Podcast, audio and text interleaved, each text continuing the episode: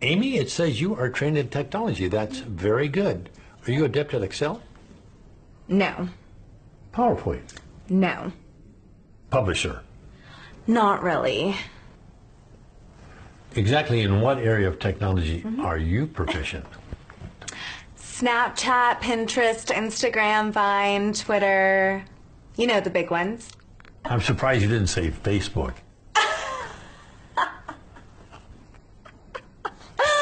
That's for old people, like my parents.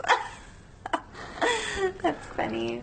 Well, Amy, when you're working for me, you have to have those kind of research skills because I'll send you things for you to comb through and get the answers and send them to me. So for that, you've got to be really good at technology.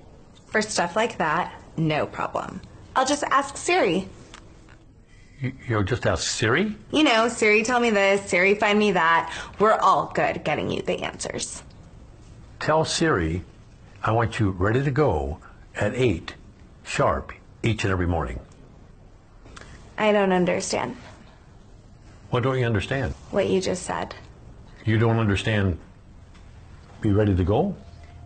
No. You said eight, right? Yes. Eight, like in the morning, eight? Yes, in the morning. Yeah. That kind of doesn't work for me. Who gets up at eight? I do. I Skype with my French boyfriend in Paris until like three in the morning. I don't even get to Starbucks until like 10, where I order my grande chai tea latte, three pumpkin milk, light water, 2% foam, extra hot, but not too hot. So if it's okay, I work best in the morning at 1045.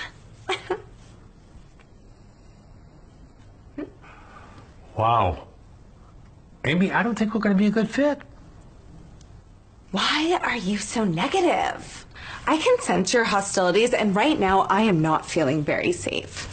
I've been here for over five minutes, and the only nice thing you have said to me was nice resume, which I typed all night for this meeting with you. You've given me no guidance, no validation, no encouragement, no supervision. Is there an HR director somewhere? HR director? Yes, I need to speak to someone. I may have to take off today as a mental health day.